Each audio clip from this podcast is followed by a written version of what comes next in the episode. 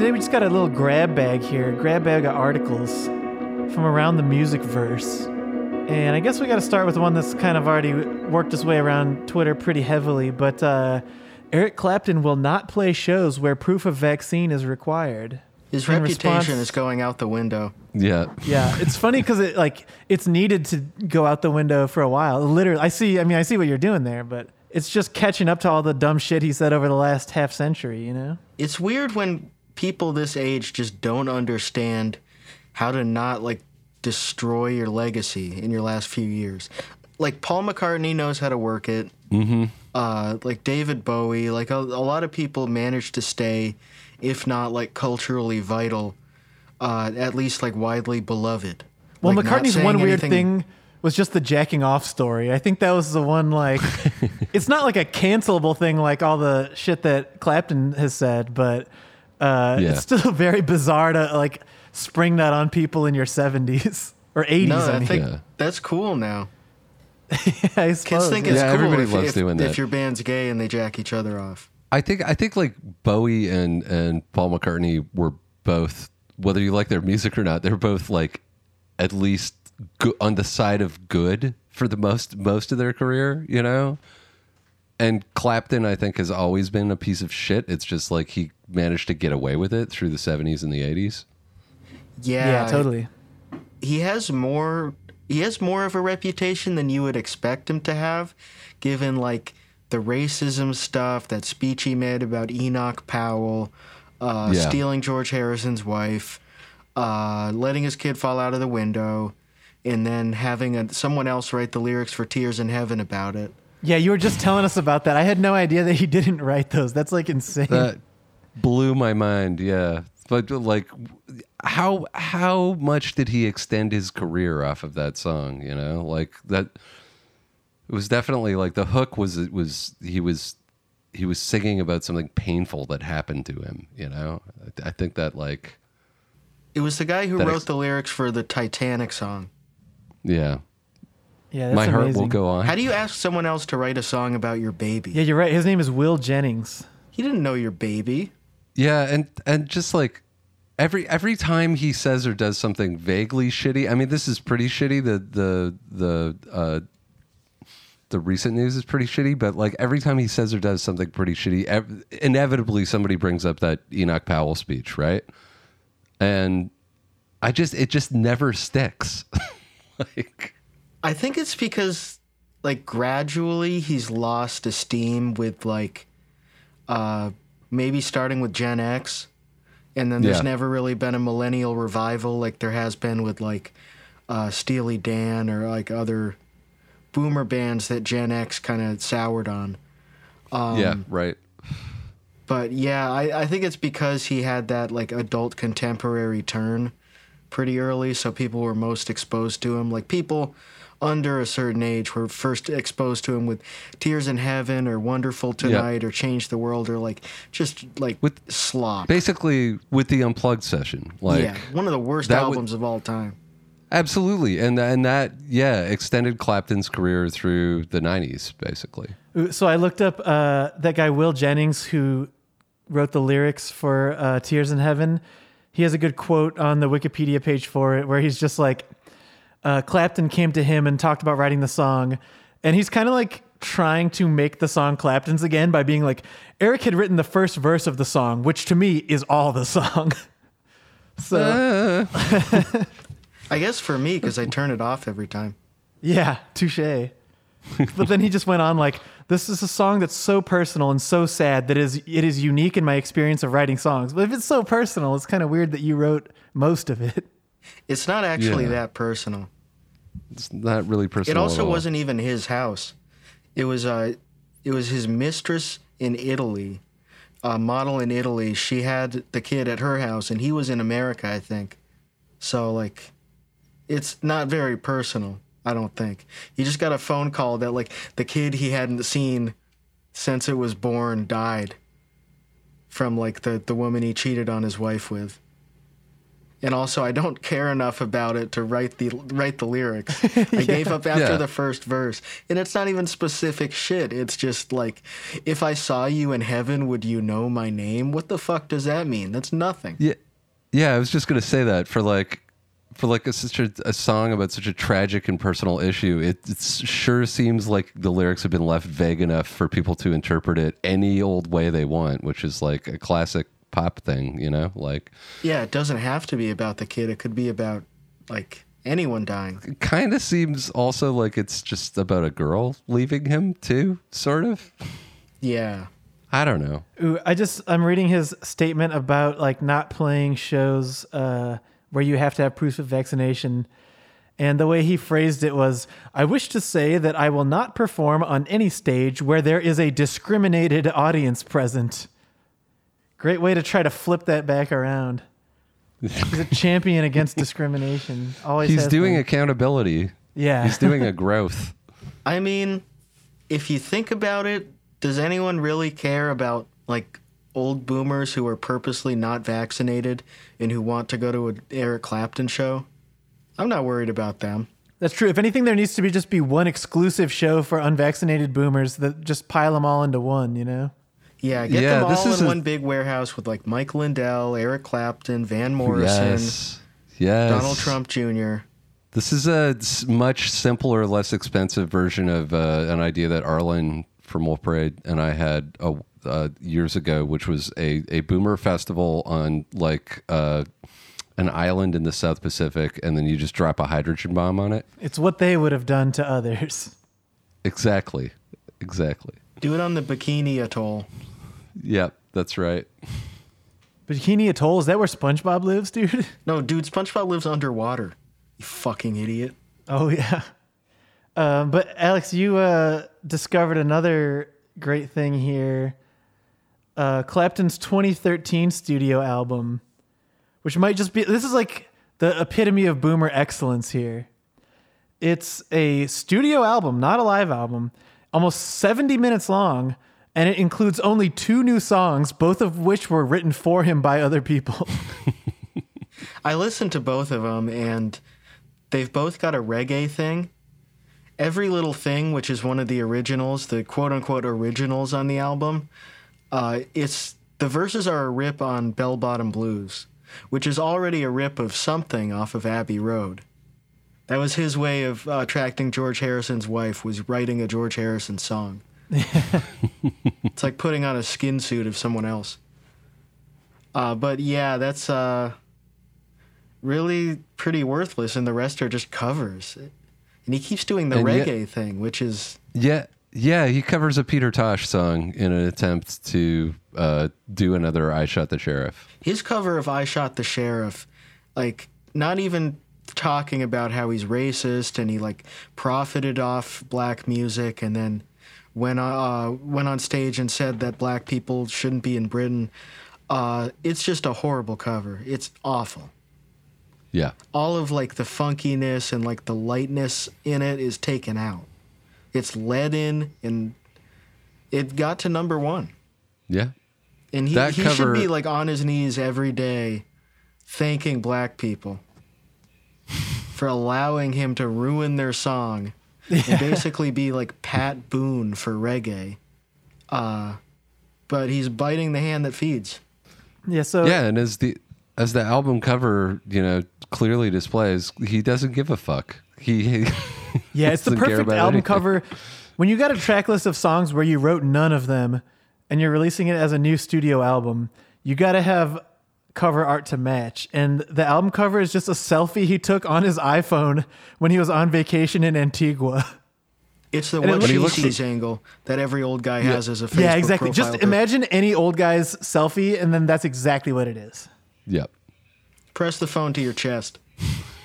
It's such an uh, amazing boomer artifact because, like, he's not like trying to intentionally do any kind of trope, but pairing that selfie with such an incredibly phoned in album where everyone else basically did the work for you is just like the ideal vision of boomer success, you know? Oh, and the, and the lettering on the album cover is in literally in the fucking log font. yeah, it's like tiki bar shit. Yeah. Yeah. Man, Dan, It's you like were talking tiki- about uh, tropical islands, vacation destina- vacation destinations, and how Yeah. uh, weird and depressing they are. Like for everyone except boomers. Yeah, boomers love them. I yeah, I was talking about how uh, my ex-wife's uh, dad lives in Aruba, and we used to go down there. And I, you know, I'd never really been to the Caribbean before. Uh, before that, never, never really had the chance to go to the Caribbean uh, before that. And I remember the first time I went down, I was, I obviously I loved it for the first like six hours, and then slowly the darkness of the island revealed itself to me. It was pretty obvious that uh, the whole place is basically segregated. You know, there's uh, the awful colonial history of it is just right under the surface. Um, it's uh, also part of the Netherlands. So if you're like a Dutch mercenary and you want to live the rest of your days out um, and not necessarily move to like a quote unquote different country, you can go live in Aruba and be a piece of shit on the beach for the rest of your life. It sucks. Are those guys red?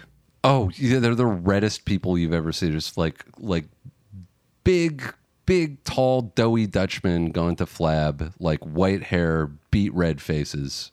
That's why they stopped using Irish indentured servants. For real. Like, they stopped bringing them in because they would just die of skin cancer. they would just overheat. It's just, it's not even worth putting them on the boat. And you know, inevitably, inevitably, all of those places, there's a small strip of, uh, there's a small geographical strip of the island that you will see as a tourist, and then there's the rest of the place. So, Yeah. I've probably said this before, but if you listen to Kokomo, uh, you can view it as being from the point of view of a slave uh, ship owner, like Amazing Grace. Like Amazing Grace, but on the way there instead of the way back. yeah. Or I guess on the way back, because you would be talking to the slaves, like Aruba, Jamaica, ooh, I want to take you. Yeah. Key Largo, Montego. I don't know. Well, I'm looking it up now. Maybe the only line that doesn't work is tropical drink melting in your hand. I guess so. Maybe like uh, sugar syrup, but that wouldn't really be melting. Man, some of the lyrics to that song are such a stretch. Like long after he's doing Aruba and Jamaica, Bermuda, Bahama, he's doing Port au Prince. I want to catch a glimpse. this song's so bad. Does he actually say Port-au-Prince? Yeah. I, uh, has Mike Love been there? That doesn't sound right. I'm sure he hasn't. Like in the 80s? I don't know. Yeah. Speaking of old musicians who suck uh, and are past their prime, which was very meager and very short, Aaron Lewis from Staind uh, has fully transitioned from being like not just a fake country guy, but like a, a MAGA performer. Like he's just betting that he's going to be playing at like QAnon rallies from now on or something. He has a new song called uh, Am I the Only One? Where he says, uh, Another statue coming down in a town near you, watching the threads of old glory come undone. Why didn't he say come unglued? Like Puddle of Mudd. Come unglued. Am I the only one who quits singing along every time they play a Springsteen song? Wow. Very like on the nose shit, not uh, not too subtle. And he says, Do you think? uh, "Am I the only one willing to bleed or take a bullet for being free?" And he's not. He definitely is He, not. he's not. Like, how do you even say that? Like, it's like something you would put in a joke. Where is he taking this bullet? Like, in what situation is he taking this bullet? He thinks he's gonna get dime bagged. It's just, no, it's just like a five finger death punch stealing troop valor, and all the troops love it anyway. Yeah. Do you guys think this is? Do you think he really believes this shit, or do you think this is uh, this is just him seeing the sort of windows of opportunity close and narrow, and just like, how can I make some money? Who? What is a niche audience I can appeal to? I, I suspect he more or less believes point. it. Yeah, I think so. Because like Alex, you were saying, like the town he's from is like you know median income of like 150k a year or something like some. Yeah, wealthy Longmeadow, suburb kinda. Massachusetts. It's like pretty close to me. It's a uh, suburb of Springfield, that Okay. uh, tripled in population between 1965 and 1975. Uh, you know what that means? 95.42% white. There you go. Median income 115,000. Um, he's from there. Same place as Joey Santiago from the Pixies, actually, who never talks about that shit. He doesn't say he's a country boy because he's not. Yeah, totally. Yeah. It's like a Yeah. very posh neighborhood. This is an insane response from the uh, from the label head, uh, Scott Borchetta, who's the head of uh, Big Machine Label Group. Like Taylor Swift's, So- label- or I think she left it, right? But Yeah, he said Aaron Lewis and I have political disagreements, but there are also things we agree on. That's the foundation for the idea of our country. All right. Uh, it doesn't work if we're so divided that we can't reach across the aisle, have a conversation or argument, and ultimately shake hands. If we can't do that, and this moment is so divisive, we may never get our country back. That is just the fucking dumbest shit. that's Obama This Obama is rhetoric. number one on the country charts. I guess it worked because that demographic is like a- as much as people make fun of liberals for being so susceptible to like woke Marvel shit. Uh, Yeah. you would never have a song go to number one that was just like uh, about how Trump is orange.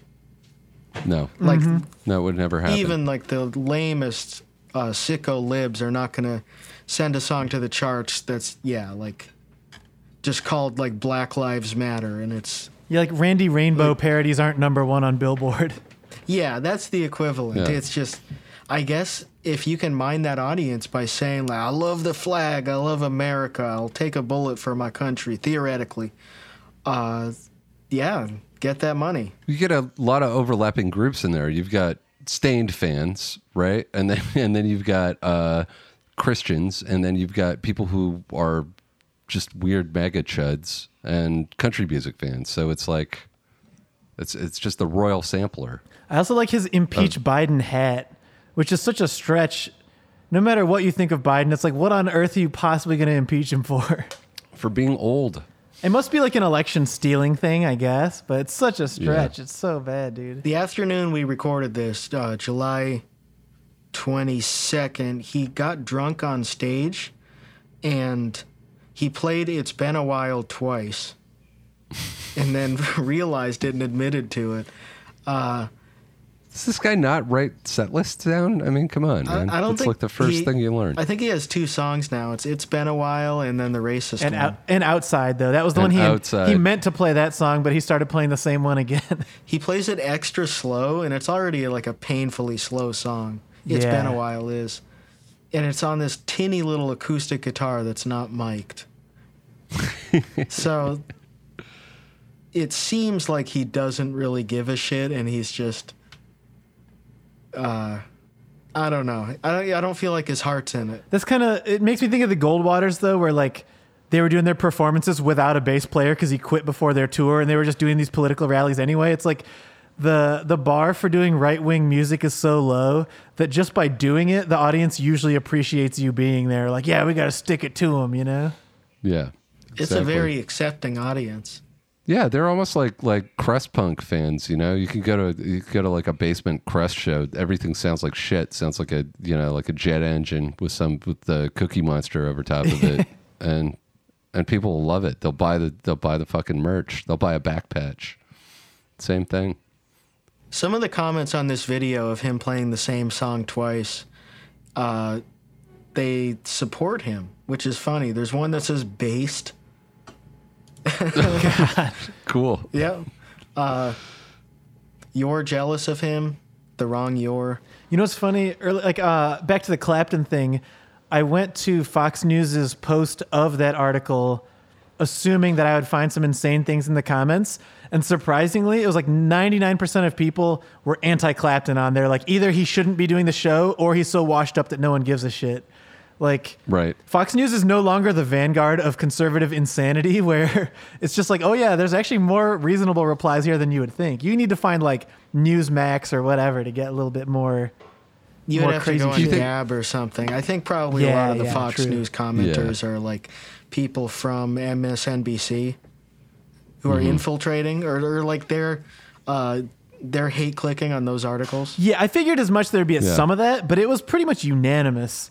Where it makes me feel like, I don't know, the like again, Fox just isn't like the vanguard of that kind of insanity. Like, there's a little bit of it out there, but they like they're not willing to push the boundary as far as all like the new players in the conservative media game. Yeah, it's too hot, too wild. Do you think maybe also because he's British too? Yeah, that could be. They don't have enough, uh, not enough patriotism to blind them to his faults. We need to reach out to the guy from Puddle of Mudd and tell him to pivot to this shit. Yes. If he makes a song about how they need to keep the Robert E. Lee statues up, he could get an audience that would be like cheering him on for getting so drunk while singing a song that he just, like just falls down and goes to sleep. I honestly Dazed. wonder. They would I like draw him as the Chad. I'd be curious if he has tried that already because now that he is not in control of the Puddle of Mudd name and he's kicked out of the band, I don't think anyone knows his name besides. Actually, I can't even think of his name right now. Yeah, I've probably read more about him than 99.99999% Yeah. of humanity, and I don't remember his We, name. we talked about him on like three episodes and I knew his name for like three months and I already forgot it. So he might have released that song and even we've just forgotten who he is and he just can't promote it, you know? I think his name was Kurt Cobain. yes. Yeah, that's, that sounds right to me. It's Chris Cornell. But uh, here's a little bit more of a upbeat, fun, quick hit from our friends at the Metalhead Zone. Yes. Uh, I was kind of just browsing around looking for stuff on there, and I think this is a very fun one. Dee Snider explains how Black Sabbath's satanic sound affected teenagers. This is like, it's only five paragraphs long, so I think we should just read basically the whole thing in full here. Twisted Sister frontman Dee Snider recalled the first time he became a fan of Black Sabbath when he was a young boy during his recent inter- or, uh, he became a fan of Black Sabbath when he was a young boy during his recent interview with Classic Rock, a magazine just called Classic Rock. Classic rock. Uh, also, he talked about the satanic tone of Black Sabbath's self-titled debut album's influences on teens. As you may know, Black Sabbath is defined as the milestone of the heavy metal genre. Okay. Um, da, da, da, da. They put out their first album in 1970, whatever. The tracks of Black Sabbath consisted of certain themes such as, and this is in bold, evil, paganism, Satanism, and the occult, which would be the key elements of heavy metal later. For instance, NIB was written and composed to reflect the thoughts and feelings of Lucifer himself. In his interview, Dee Snider emphasized that Black Sabbath affected many teenagers with their satanic sounds and lyrics, which drew them bold, closer to love the evil and Satan. Moreover, Snider also revealed that he became a fan of Black Sabbath after a high school battle of the bands while he was sitting in the audience and heard a band playing their song. He also formed a band some years later that bold only played the songs of Black Sabbath. Dee added that teens were so much under the influence of Black Sabbath's satanic sounds that they bold they should they would should fuck love to Ozzy Osbourne. I think they mean they would shout fuck love to Ozzy Osbourne whenever he expressed the band's love toward them. As it can be, and then he makes a little statement that reiterates all that. Like there's a one paragraph quote from him reiterating all that shit. Uh, uh, as it can be understood from his statement, Black Sabbath's stu- self titled debut studio album inspired Snider's bold choice of music as a profession. And this choice led him to become the frontman of one of the most popular and commercially successful metal bands. I love that article because it's, it's like a third grader's like book report, you know? New proof shows Gene Simmons was wrong with his claim that rock is dead. There's new, New There's proof. new proof. Scientists have proof. found proof that Rock's not dead. Mike Wait, actually, wait, Lindell can I- found can I s- absolute proof. Can we go back to one thing from the Dee Snider thing that is worth touching on, though? He formed a band that only played the songs of Black Sabbath. I think that's just a cover band. And, uh, another thing we could touch on is how this totally contradicts his testimony in front of the Senate, like during the Satanic Panic, like PMRC shit, like the Tipper Gore era. It's like Dee Snider like testified about heavy metal music, saying that it it wasn't evil and it was it wasn't driving kids to uh, suicide. He know? pulled one over on Tipper Gore. Yeah, that's kind of amazing. If this is if he's just like, yeah, I'm just gonna, uh, I actually believe it is evil. It's purely evil. It's a conduit to Satan himself, and that's why I started uh, Twisted Sister. Yeah. I love. I think That's is this evil.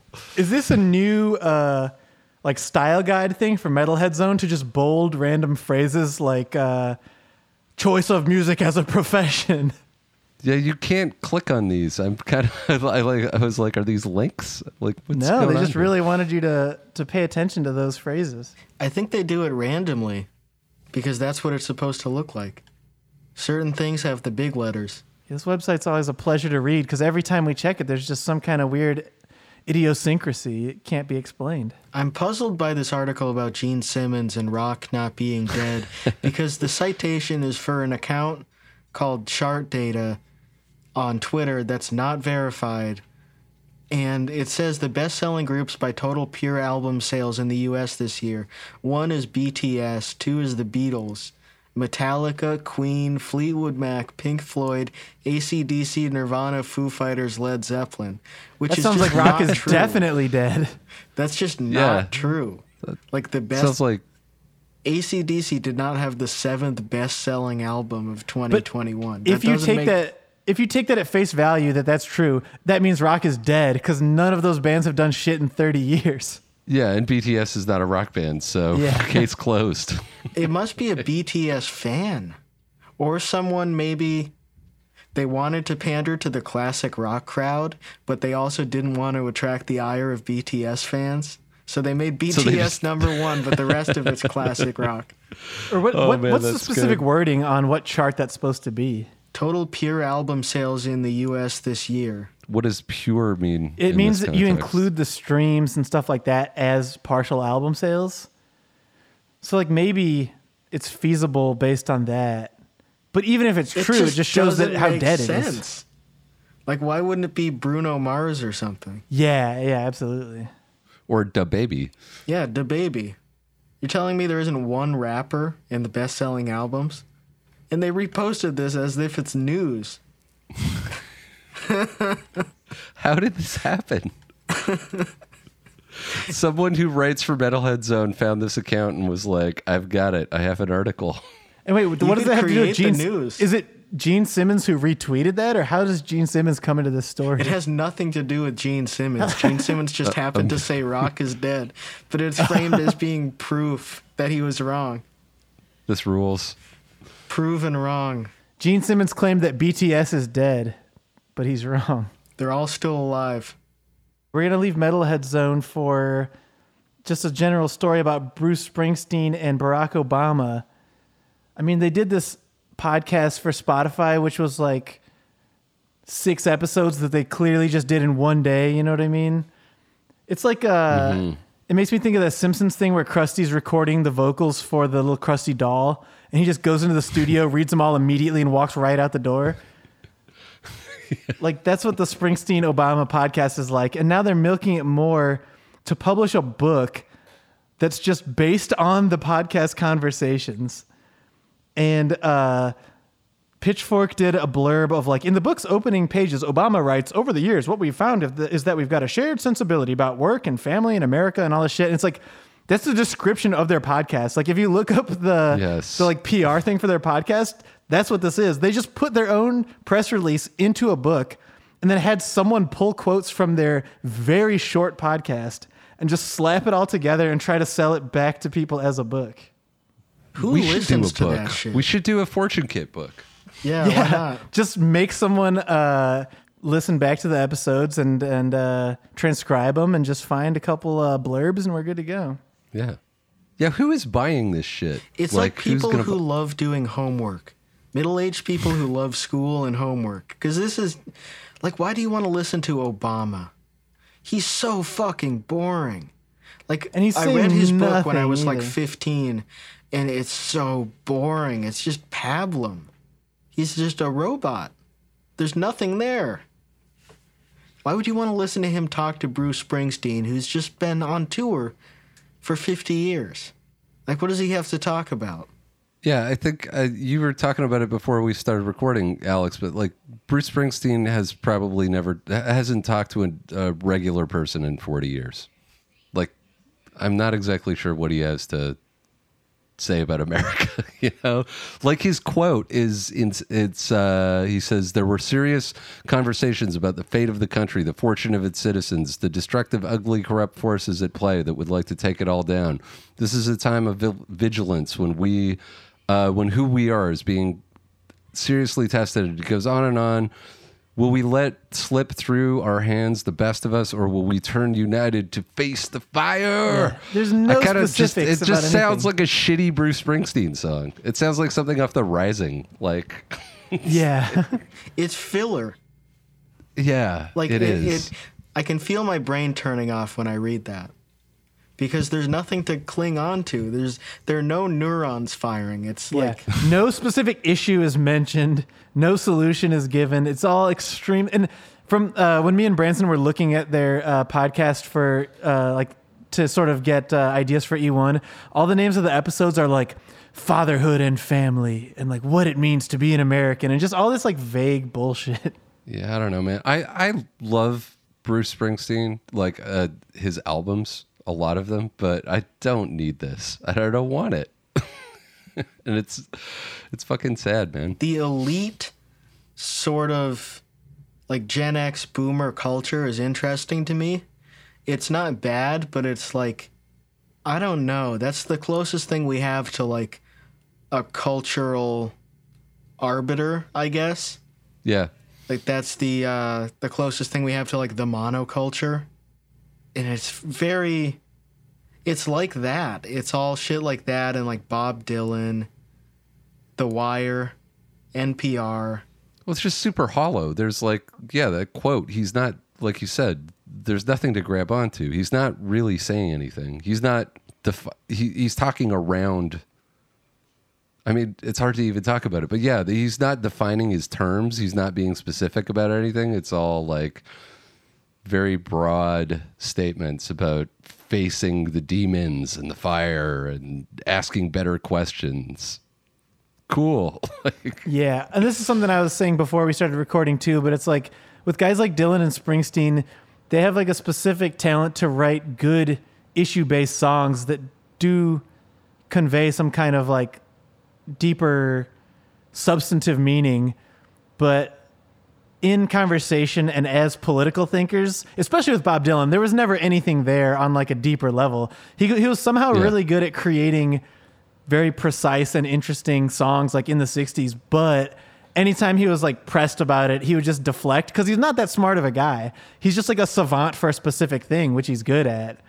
But anyone whose politics is based around those people is just insane because there's like nothing there. It's kind of like in the episodes we did with Ramson where we talked about that, where like the music itself is not ultimately meaningfully political.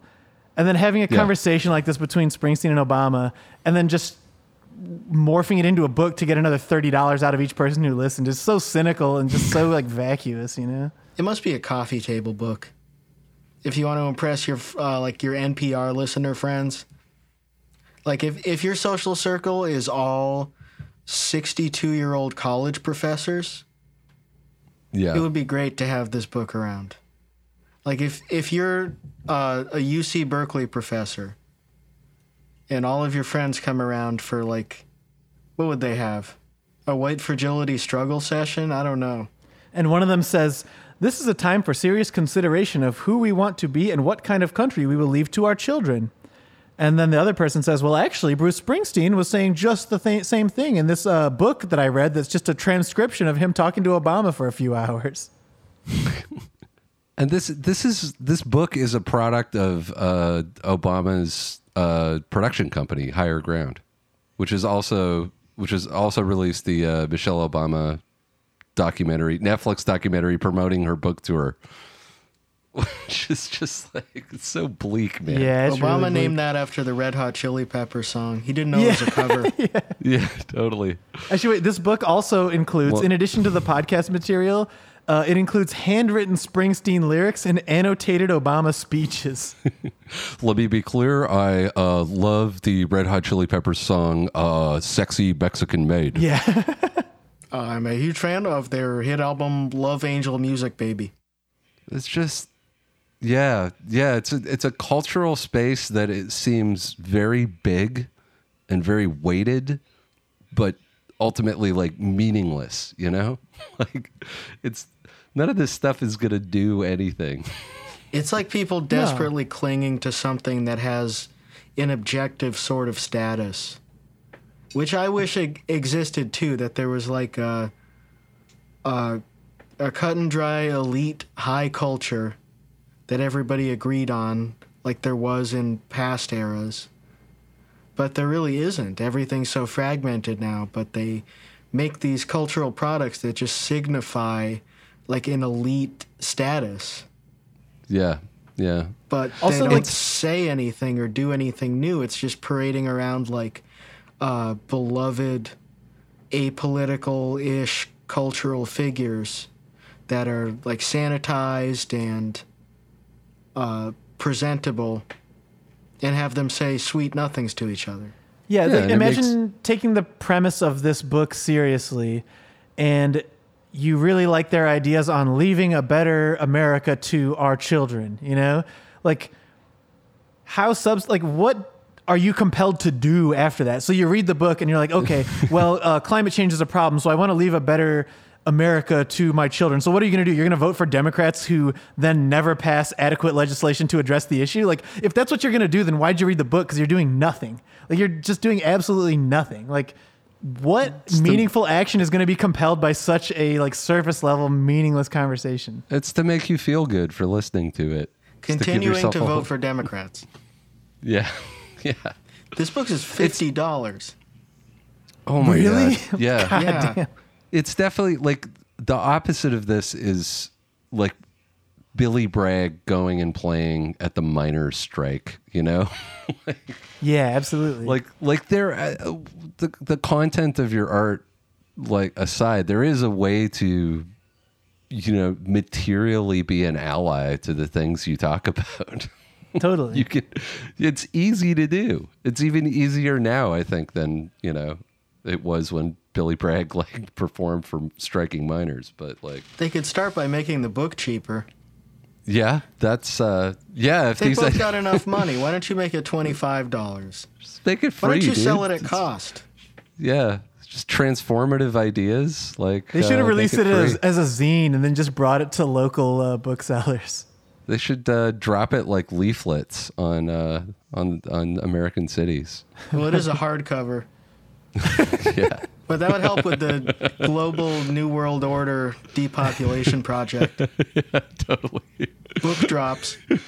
Good news. Good news, everybody. We're dropping the uh, we're dropping the expanded edition of the Springsteen Obama book. It's four thousand pages long. We'll be dropping thousands of them on major city centers. We're doing one laptop per child again in their like uh, 1983 laptops, and we're dropping them out make- of a helicopter as well. Yeah, limited supply, so make sure to be outside, uh, standing in a big group.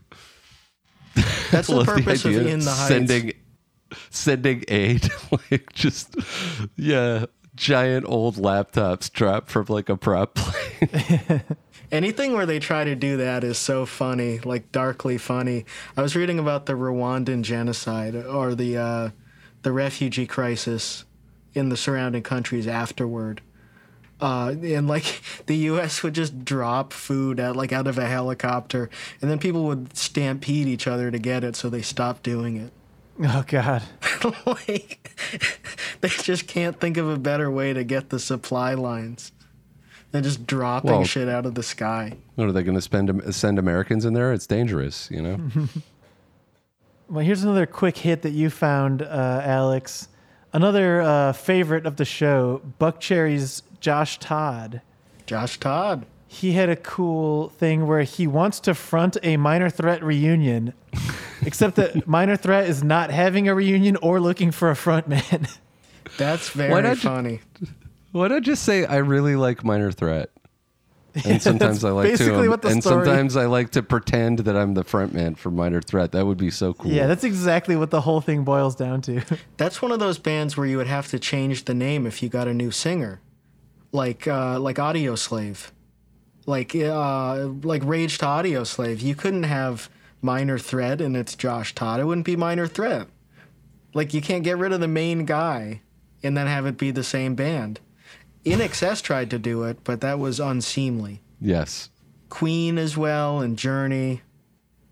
Whenever you get rid of the main guy and put a new one in, it's just kind of there's something dirty about it. Yeah, and, and Stereogum kind of nailed the uh, cognitive dissonance there. Of uh, they wrote, given that Todd is notorious for singing "I Love the Cocaine" on a song called "Lit Up," and Minor Threat are the most foundational band in straight edge hardcore, who actively railed against quote snorting white shit up your nose, and famously proclaimed, "I don't smoke, I don't drink, I don't fuck. At least I can fucking think." This would be an awkward fit to say the least. Lit Up is a great song. It's got a really stupid riff that's almost uh, like polyrhythmic. It's like, Like on almost in a yeah, it's like almost in a weird time signature. What a great song! If um if So if uh, Josh. Todd was gonna front Minor Threat, they should cover "Lit Up." I think Ian MacKaye did backpedal on a lot of that shit, Yeah. or he didn't really subscribe to like the most hardcore edge people. Well, he was a teenager when he wrote those songs, so Yeah, that's the thing. Like, a lot of those people weren't even able to buy alcohol. Then when they turned 21, it's like, well, okay. yeah, exactly. That's like I knew this one kid uh, in freshman year of college. I knew this guy who was like a you know like a Texas uh, Christian uh, who was just like, yeah, you know, I'm not gonna have sex till I'm like married. And then immediately when a, he found a girl who wanted to sleep with him, he just immediately did. He's like, yeah, I guess I changed my mind. Yeah, it doesn't mean too much when you're like 13 and you're like, I'm edge. Yeah. Then once it's in Yeah, front of you, you're like, oh yeah, you know what? I'm gonna do this. all of the most militant straight edge people I knew, like in the hardcore scene on Vancouver Island, became the most insane drunks, in, like a year later. You know, Yeah. I like uh, the best thing about the story though is that like Ian MacKaye's still around, right? Like there's no reason why he wouldn't front his own band. It's really funny he has- to just say he that has like the evens. yeah, I would uh you know what? Uh if if Wolf Parade's doing a tour, I'd front the band. Yeah, why not? Oh, like you take over for Spencer? Ooh, I'm I'm okay. take o- I'll take over for both of you. Okay, all right, deal. How about Wolf Parade with Rome? Yes, Yeah. where Spencer and I are both still in the band, but not singing any of the songs. That's the funniest possible outcome. People should do that. You hear about people doing that in the early 60s. Like the Beatles were the backing band for some guy. I don't know. No one knows who that guy is. Uh, and um, Steely Dan were the backing band for Jay and the Americans. Like people should do that again. Bands that are like way more talented should just be the backing band for uh, Mark McGrath. Like when the Yeah. Beach Uncle Boys, Cracker. uh, the Beach Boys. Actually, get wait, they weren't the backing band for uh, the Monster Mash guy. They just covered it, right? I think so. I already forgot. We'd have to listen. Someone Yeah. should go listen to our own episode and tell us. They were the backing We band should- for Jan and Dean, I think. Oh, okay. Wolf Parade could be the backing band for Aaron Lewis because it seems like he's kind of flailing out there just by himself with his guitar. I would remind him that he's already played the song that he just played. You know? Yeah, that's all he needs. It's been a while since I played this song. But I think like the thing of trying to declare yourself eligible for a band that doesn't need a member, it's almost like you're just trying to smell blood in the water. Like you, if you're smart, you're gonna look for the band that is known for fighting constantly, and just insert yeah. yourself in the conversation in the media. You know, like I guess Oasis would be the easiest one. That's what I was thinking. Yeah. Like I'll just volunteer myself. I'd be glad to. I'll do both of their. jo- It's not that hard to sing and play guitar at the same time. I'll sing and play in Oasis if they want me. You know. They did have a show on uh, MTV Unplugged or something where Liam didn't want to be in the band because he was mad. So Noel just was the singer. And then Liam was in a Just to prove balcony. He doesn't like, need him. Heckling like Statler and Waldorf the whole time. oh, that rules. So it'd be great, very yeah. ezy to propose a new singer for them. Yeah, Having no, a I'm, third I'm proposing there, myself. would, like, if we only play the first two albums, I'd have a legitimate, a lot of fun doing it. You know, would you and do all the, guitar accent? parts are so fucking easy. Yeah, totally. Champagne supernova. I could do like two nights at Wembley Stadium as part of Oasis. I support this. I think this is a great idea. get the old band back together again, minus some people. Yeah, minus both Gallagher's. How about the new Beatles? Where it's Paul McCartney, Ringo Starr, Rome, uh, then the other Rome, the dark ambient guy, and uh, Ariel Pink. The Beatles and Rome's. The Beatles and Feature- Rome's featuring Ariel Feature, Pink. featuring Rome's featuring Ariel Pink. Ariel Pink and Eric Clapton should tour together. they really should. Yeah. Ariel Clapton. How about Grimes with Rome? I'm gonna reform Radiohead with myself as the singer.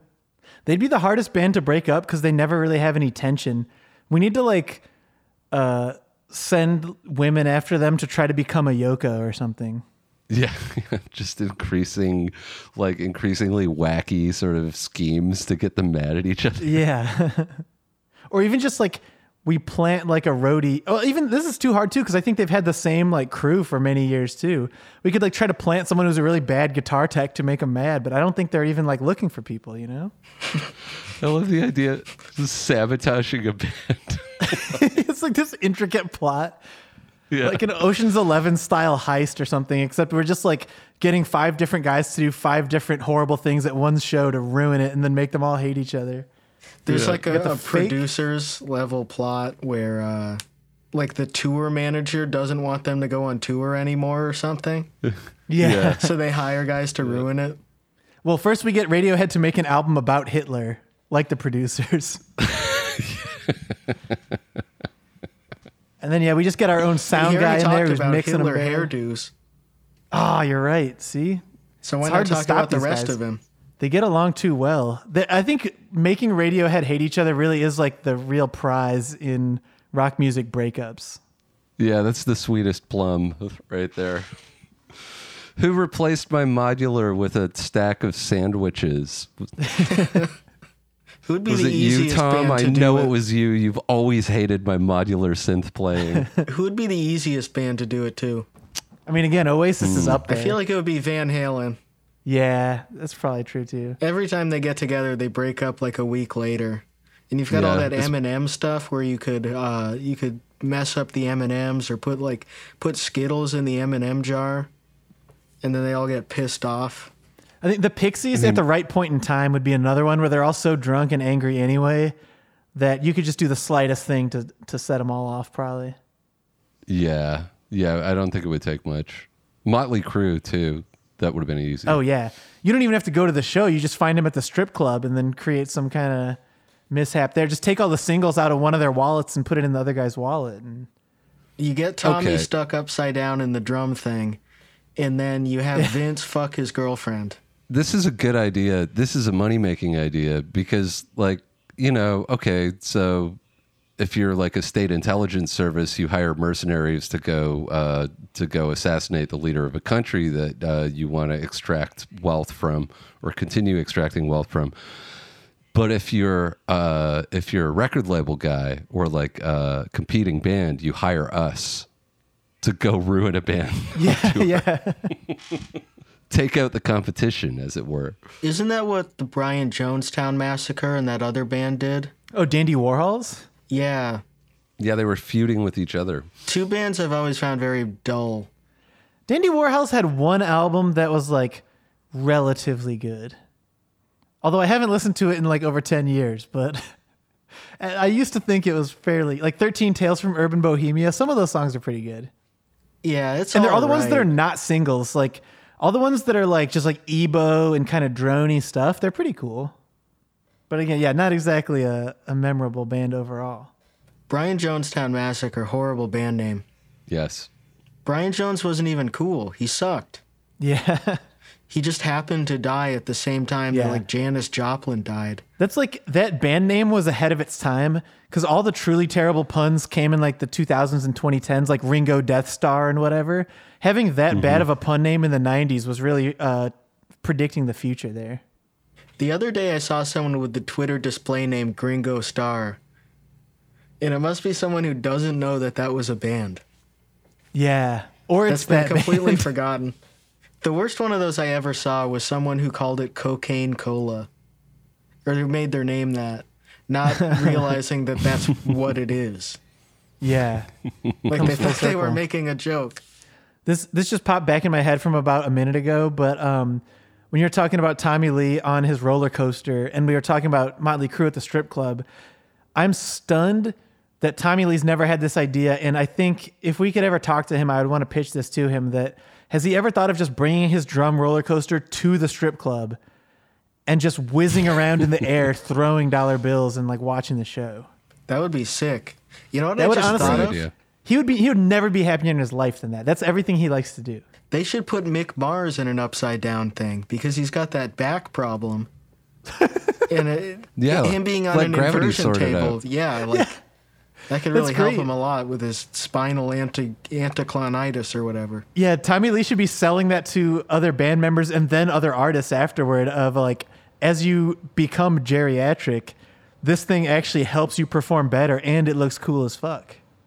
Like, I want to see all the Rolling Stones inverted. Like, if you're paying two hundred fifty dollars to see the fucking Rolling Stones at age like eighty five, they better at least be like on a roller coaster the whole time, doing like loop de loops and shit. God, imagining Mick Jagger being put upside down and then he like all of his like chin and face skin flips up and it covers his eyes and he can't see.